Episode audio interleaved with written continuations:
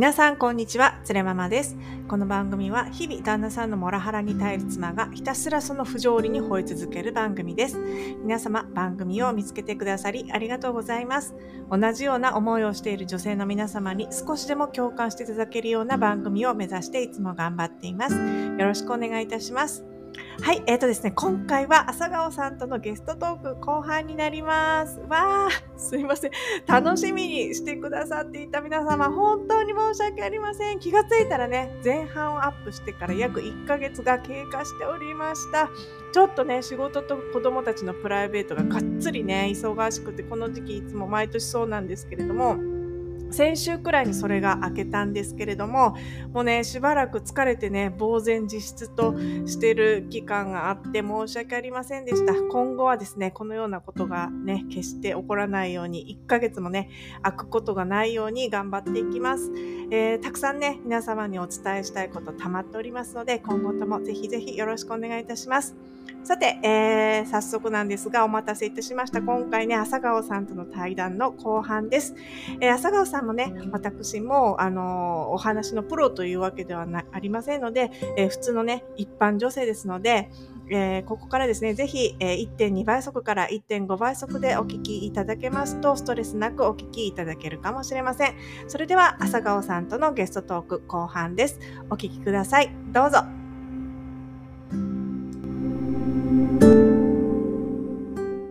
そういう人ってうちの旦那も、うん、元旦那もそうやってんけど。も、やっぱ腹立ちました朝顔さんも。ゆっくりしてる旦那さん見て。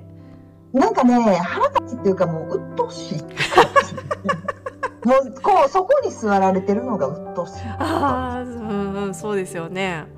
で台所とか来られても鬱陶しいね。確かに。何をされてももう鬱陶しいいやほんとそうですよね。もうなんか一生懸命料理してんのにもう入ってこないでって感じしますね。だキッチンに、うん、同じ空間にいるのがもう嫌だったんですよね私は。ああそうそうですよね。私もそうです、うん、いやでもね最近本当に思うのがそのさっきのその固定資産税払えっていう件もそうなんですけれども、だから本当にもらおうって一緒のこの家のせ家に住んでるけどなんか実は別の次元に住んでるんじゃないのかなって思ってきたんですよ。もうこんだけ言っても話も通じないしあとは夕食のみんなで家族で食べてるじゃないですか。そういう時もあの子供と私でこうわははって喋ったりしててもなんかもらおうって全く聞いてないんですよその会話を。あもう興味がないから。そうご飯をとにかく一心不乱に食べてる。かそういや本当にね本当に2分ぐらいで食べるんです。食べきるんですよ。出したら。か噛まないってこと？いやわかんない。いや見てないからわかんないんですけど、まあ、そっかまあ見るのもあの そうやね。そう視界そうそう視界に入れないようにしてるんで。でももう本当私が食べ始める頃には絶対全部食べ終わってるんですよ。あそう。でで子供のと話してるじゃないですか。それで、うん、そう今までの会話の流れからえーと、うちの息子が「パパはどうなの?」とかって話振るじゃないですか。そしたら「え何が?」ってなるんですよ？聞いてないから。聞いてない聞いてないから。でまた最初からというかそのやっぱキャッチボールになっていかないんですよね自動的に。ああそうだから会話でキャッチボールあの例えば彼が興味のあることだったらキャッチボールできるみたいな感じなんですかね、前のバーベキューの時あそうそうそうそう。そうそうそうそう。そうそうそれはだってあの彼の得意分野最も得意とする半導体の分野だからそのそれに対しか対して反応してくれるなんて最高じゃないですかその朝顔さんが。うん。そうそうそうそう。そういうことなんですよ。だからあまり子供の話っていうか、そのちょっとえーと、ふざけたような話じゃないですか。子供まだ小さいから。もうそうだしあとはなんか朝とか準備してて「ママママなんか牛乳ちょうだい」とか「お茶ちょうだい」とかそういうのって別に旦那さんが代わりにしてあげてもいいじゃないですか。近くにいるんだったら。で私はなんかこう、ね、うん、あの遠くの方にいたりとかしてそのその場にいなかったりしたらその、朝もね旦那さん何もしてないんですよ。ずっとソファーに座って、うん、テレビ見てるんですよ。仕事行く前まで仕事行く前まで。私はもう全部やるじゃないですか。子供を起こして着替えとかもさせて朝ごはんとお弁当作ってとかっても結構2時間カツカツに働いてるじゃないですか。あの朝6時から送り出すまで。でも旦那さんはもうずっとリラックスしているのにその子供がなんかお腹痛いとかそうやってこうお茶ちょうだい牛乳ちょうだいっていうのもなんか聞いてないっていうか。うんあ、もう、あれなんじゃないの、うん、聞こえてきてないんじゃない？そう、聞こえてないんですよ。で、わ本当に私と子供が喋ってる内容を全く聞いてないんですよ。あうん、で、それで同じこともう一回聞いてきたりとかして、え、これ今喋ってたじゃんって私と子供とそのことについて今喋ってたじゃんみたいな。あだだから、あのー、あれなんでしょうね。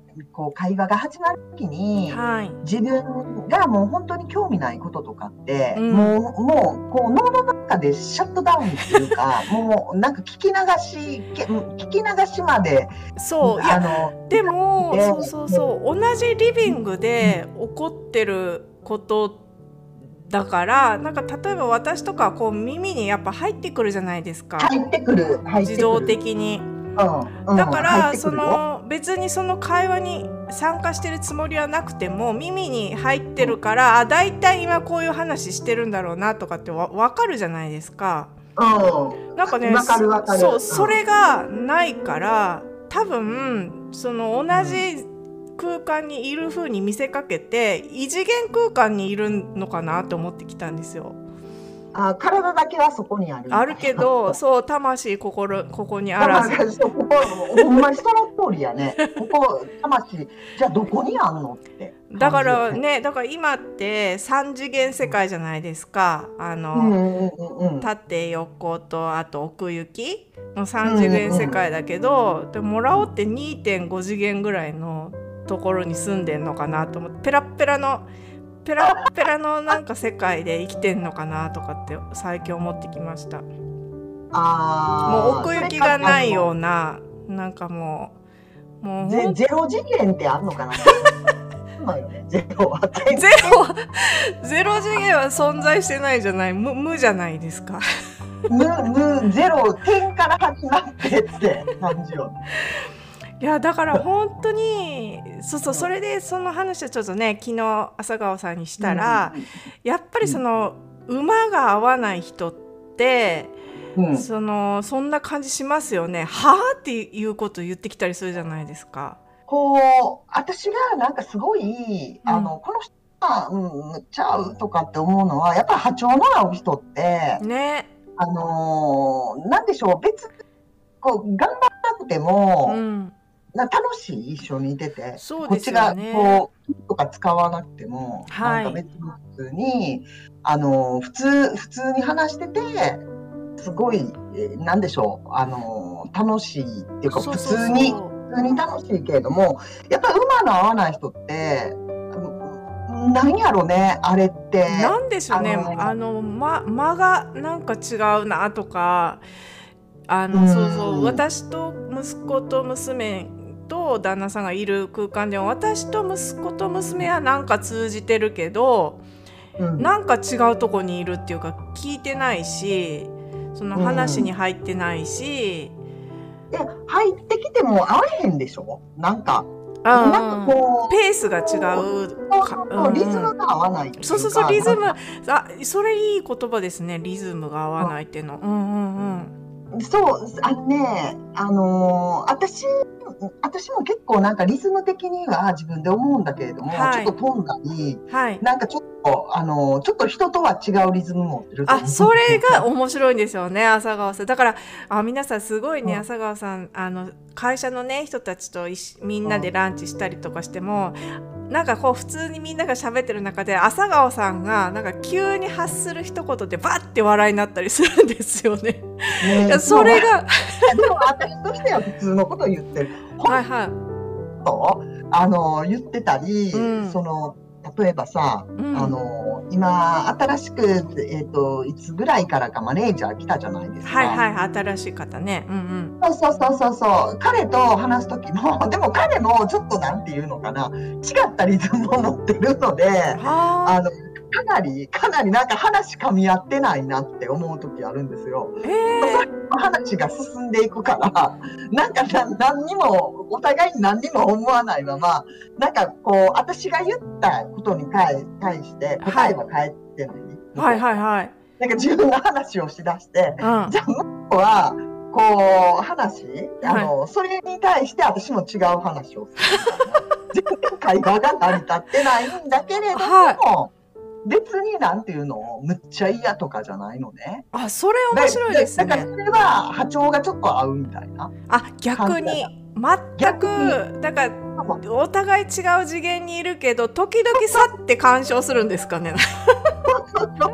だから全然気にならない。ええー、向こうも気にならないそういう相性の相方もあるのかな。面白いですね。もうだって話噛み合うってことって、うん、あのまともな話だからこれ一つのトピックで話すじゃないですか。はい。じゃあ全然なんていうのお互いお互いトピックに対しては話してると思うのね。はいはいはい。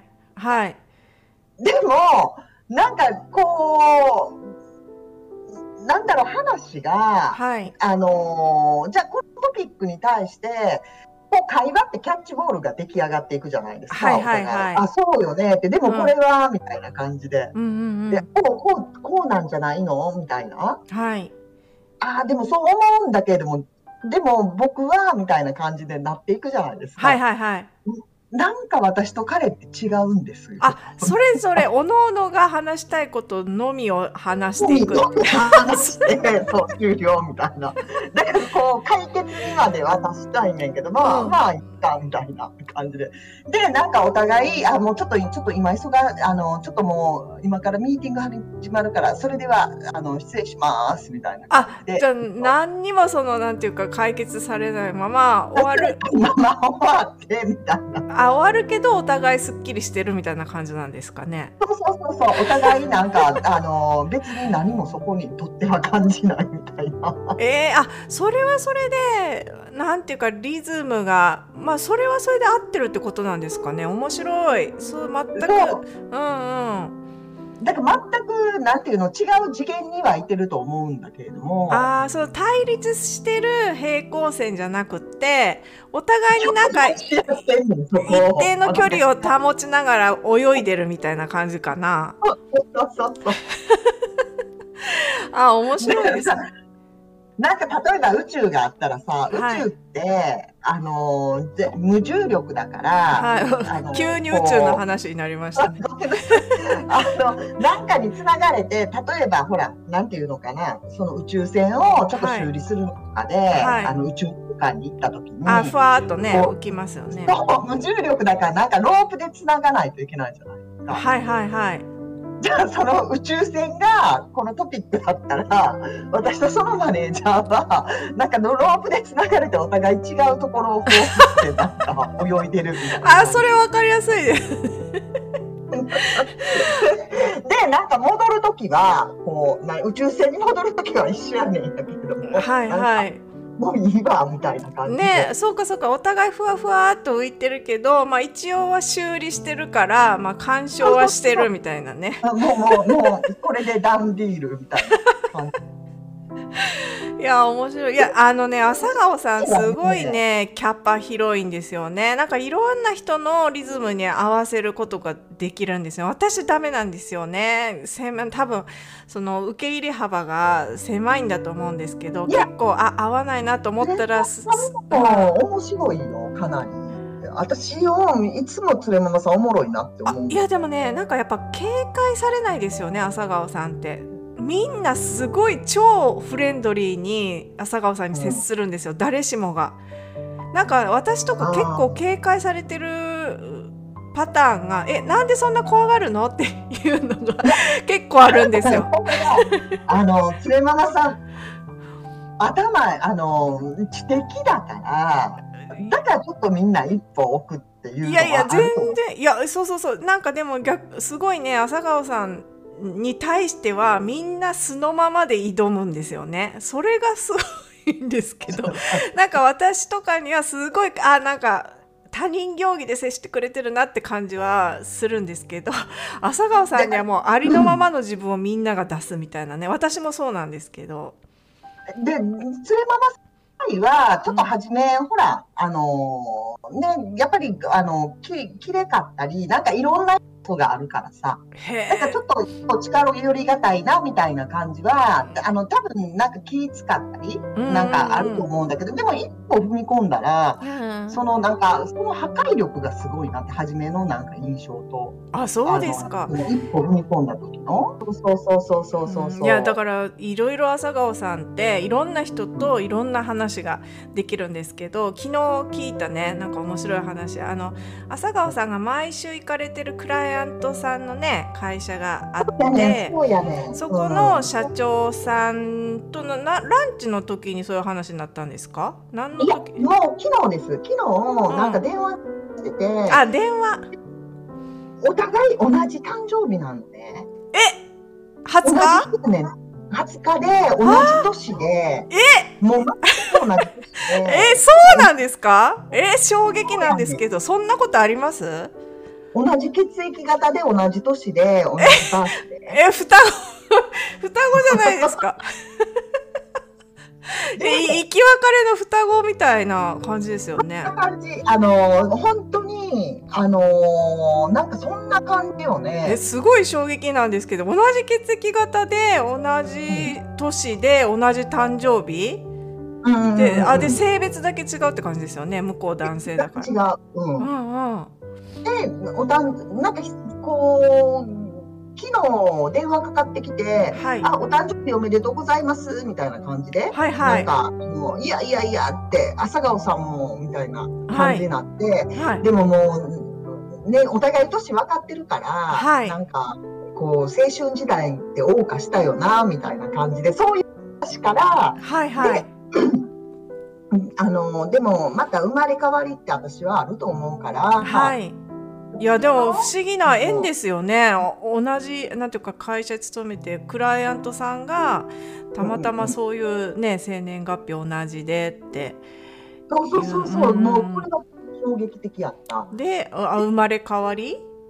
うん、生まれ変わりなんでそういう話になったんですか？なんか生まれ変わったらどうなるみたいな話に。あもうあなんか60代70代ってああそういうことか。うんうん。うんでこうなんでしょうあとこの人生、はい、あのこう人生なんかこうだから例えばこの社長さんはなんかこう会社に縛られてるから、はい、あの家からも副業とかってうん、あのできないしという話から、うんうん、あの老後の話になって、はいはい、で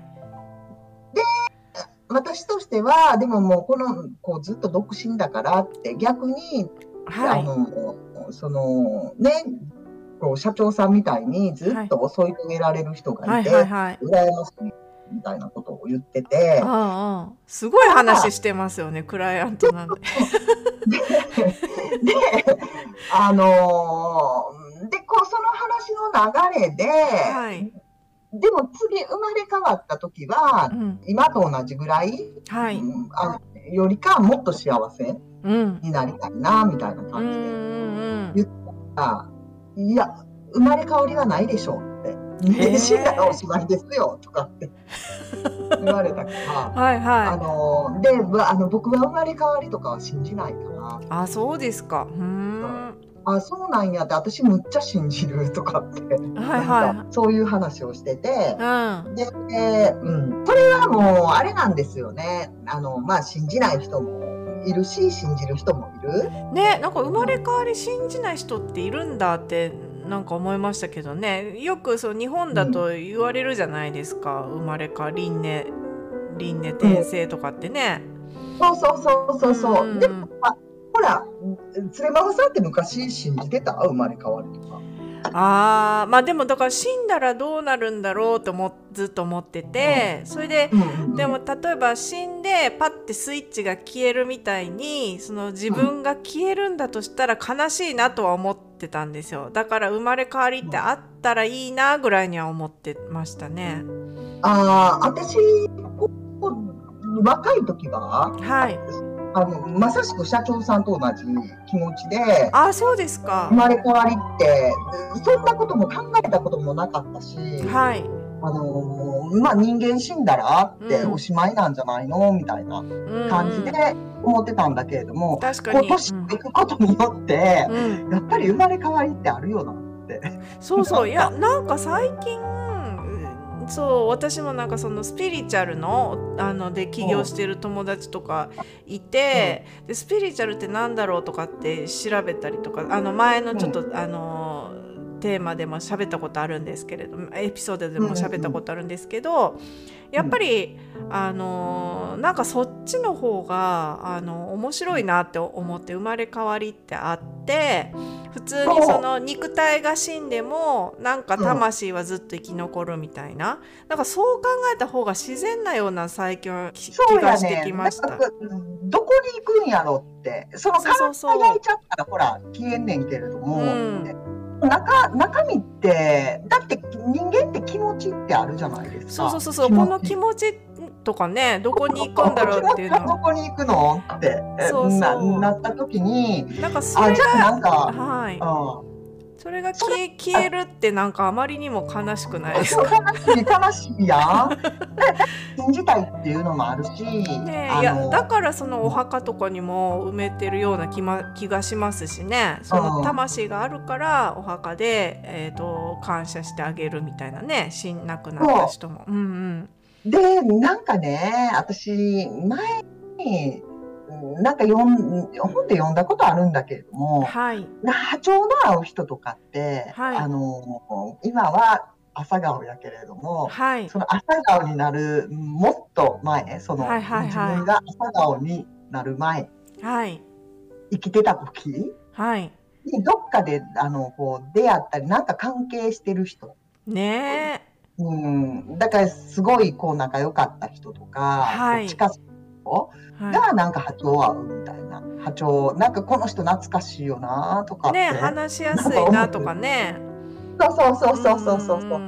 そう。っていうのをなんかこの頃ちょっと信じるようになった。そうですよね。やっぱ年取ってくるとあそうやね。なんかそうかも、うん、この宗教に入ろうとかそういうのはないです。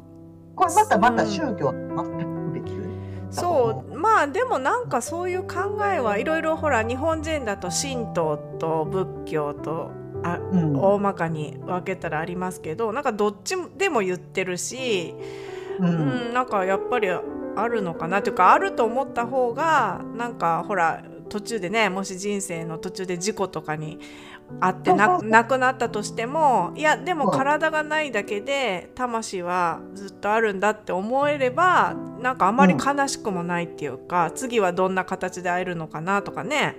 そう次は、うん、すっごい金持ちなんかなとか お金にお金にとらわれて。ね、めっちゃ綺麗あの絶世の美女とか、うんうん、なんかそんなんやったらいいなみたいな。ねなんかこの頃思ってるよね。そういやでもこんななんか子供たちとかね息子と娘とかってもうなんていうか自分と切っては切っても切り離せない存在じゃないですか。ってことはもう絶対なんか前のね世代でもなんか絶対縁があったんだろうなと思いますけどねまた自分の中から出てきてるってことは。多分あの連れママさんは今の旦那さんとも何かしらの形で 何かお会いしてたんじゃないですかあいえもうねそれはね多分私が生まれ変わる前に自分で与えた試練だと思うんですよ。こいつまマジしょうもないけどこいつと結婚したらめちゃくちゃ学びあるから こいつをあえて私の人生に加えようみたいなそういうことかなと思いますね。いやでもあのそう思った方がいいですよ。そういやそうそうだからこれね本当に私皆さんもそう思ってぜひ欲しいんですけど、でモラオはもう低次元に生きてるんですよ。皆さんより確実にね。低いもうペラペラの世界で、同じそう二次元。二次元で生きてて そうそうそう。あのもう絶対皆さんの方があのなんていうか魂としてはそう優秀な魂なんですけどあえてそういう二次元の人と触れ合うことでもっとなんていうか成長してくださいっていうメッセージ。踏み台っていうかまあそうそう。もう本当マジでなんでこんなペラペラなんって思いますけどそれはそうですね。朝子さん言う通り二次元人間だからですね。多分このペラペラさは。もうだからペラペラやから何もないね気持ちとかそんなそう。そうそうな。ないね奥行きがないからもうペラペラ。そうそうそうそう立体立体してないやんまず。ね。だ からさあの全てにおいてもペラペラやからそうそうそうそう。でもねすごい本当になんかもうしつこいほど私言うんですけれども、はい、絶対なんかもうそんな風に見えなかったのがまたすごいなと思うすごいですよね。何かそのペラペラのくせになんか仮面をかぶる技はなんか持ってんですよね。うんいやそれって他でもそんな感じなんですか、まあ、うん、だってやっぱ仕事ではまあそこそこうまくやってるからその仕事ってやっぱ人の心あんまりいらないじゃないですか。ペラペラでもできるから仕事って。特にこのエンジニアとかなったらねそのこうすごいチームワークとかそんなんじゃないそうそうそうもう全然自分だけが自分が設計して会社に出せばいいだけだから、もう心一個もいらないんですよ。そうよねなんか誰かと協力し合って、とかっていくみたいな感じじゃないからね。うん、そうなんですなので私はもうなんていうかもう前世もう初めて多分今世あった人だと思います。もうびっくりしますもん本当はあっていうことの連続。だからちょっとねなんか自分があてがったとしては人としてはちょっとね予想外にちょっとしんどい人物だったけど多分でも皆さんもそういうことだと思うんですよね。だからもうにもう相手は二次元に生きてるものとしてもうそう踏み台にするっていうかまあでもそれで学ぶのもあるじゃないですか、うん、あのそういった人と一緒あのね、自分の分かんないところでもすっごい、はい、あの強くなってると思うよ。ね、どんなことがあっても折れない心。ね、そうですよね。一回もそれで。もう本当に、あの本当に自分が分からない間に培っていくと思う。うん、そうそういうなんていうのかな、あの強い心っていうそうですよね。朝顔さんもすごい辛い思いとかもう怒りとかね、うん、苦しみとかも嫌というほどその結婚生活の間に感じたけど、うん、ねこうやって今も元気にもう次の人生に向かってって感じですもんね。ちょっと嫌なことがあっても、うん、別にあの何とも思わない。うんうんうん、例えばねこう世間一般からしたら「えー、ってそんなん言われたの?」とか、はいはいはい、そんなんされたの？っていうことでも、うん、まあそんなこともあるよねみたいなね、うん、経験値としてなんかあそういう人いるいるみたいなね。うん、だって大きく考えない？なんかもう本当になんていうの、ね、あのそれこそ点で考えるみたいな。うんうんうん、あ確かに。で確かにそうですよね。宇宙から見たらね、地球って点ですもんね。でもらもらおってもっと点ですもんね。そうななんかね見えへんみたいな。もう見えない。でもなんかねそれは私本当になんていうの、うん、結婚生活、はい、まあ結婚生活後も結構くあの苦労したところとかあるから、うんうん、結構あ離婚した後も、はい、だからそういうのでこう身についたっていうかこう身についたじゃないけれども、うん強くなっていった？自分が。そうですよね、うん、逆になんか他人に絶対こういうことやらんとこうとも思い思いますしね。なんかそうされたら。うんうん、うん、だから他人に対してもすごい思いやり思いやり、うん、ちゃんとほら他人とすごいあのいい関係。あそうですね。合わないなと思っても まあなんていうか、うん、その怒りとかにならずにうまくそう処理するというか。うまく一緒にそあの普通に話せるしですね。全然なんていうのかな。なんかもう普通周りから見てても普通みたいな感じ。ねいや本当そうですね。あそろそろね今日ちょっと時間になってしまったんですけれどもいや本当にそんな感じですよね。もうびっくりするぐらいねもうペラペラで本当にねもういつも開いた口が塞がらない発言とかねしてくるんですけどそれでもあこういう人もいるんだってねこの人はなんか本当別の次元で生きてて、うん、その自分のた学びのためにね存在してくれてるっていう風に思ってね頑張ったらいいですかね。そう。で、それがいいつかこう、まあ、離婚した後も、はい、もう絶対どっかもういろんな場面で役に立つ、そういう経験は。そうですよね。いや本当にそう思います。もう悔しいけど、もらうによって成長できてるところもある。そうなの、そうなの、そうなの。ね。う。ん。本当にそうねいや今日もなんか楽しかったです。本当に朝顔さんいろんなお話ししてくださってありがとう。いやびっくりしました、はい、本当に。クライアントと同じ誕生日で。そうあうんあそう私も私も初めびっくりしたけれどもね、はい、ね初めてお会いしたからそういう人は。ねいやなんか縁を感じちゃいますよねそういう偶然ってね。そうだけどなんか変なキーとかもそんなに使わないあいやすごい すごいすごい。うん、いやそうでしょ同い年で同じ誕生日だったらキーなんて使わないですよね絶対もう同志ですもん絶対。あでもなんか言われますね社長さんからも。えあのあの同級生やし兄弟やんって。あそれでも生まれ変わり信じてないっていうのが面白いですけどねもう現世 現世限定の兄弟みたいなそういうことなのかな。そうそんな感じかいやまた本日も面白いお話ありがとうございましたまたね朝顔さん月1でねあのもしお時間がある時あればぜひ遊びに来てください。はい、ありがとうございます。ありがとうございました。それでは朝顔さんでした。はい、皆さんさようなら。ありがとうございます。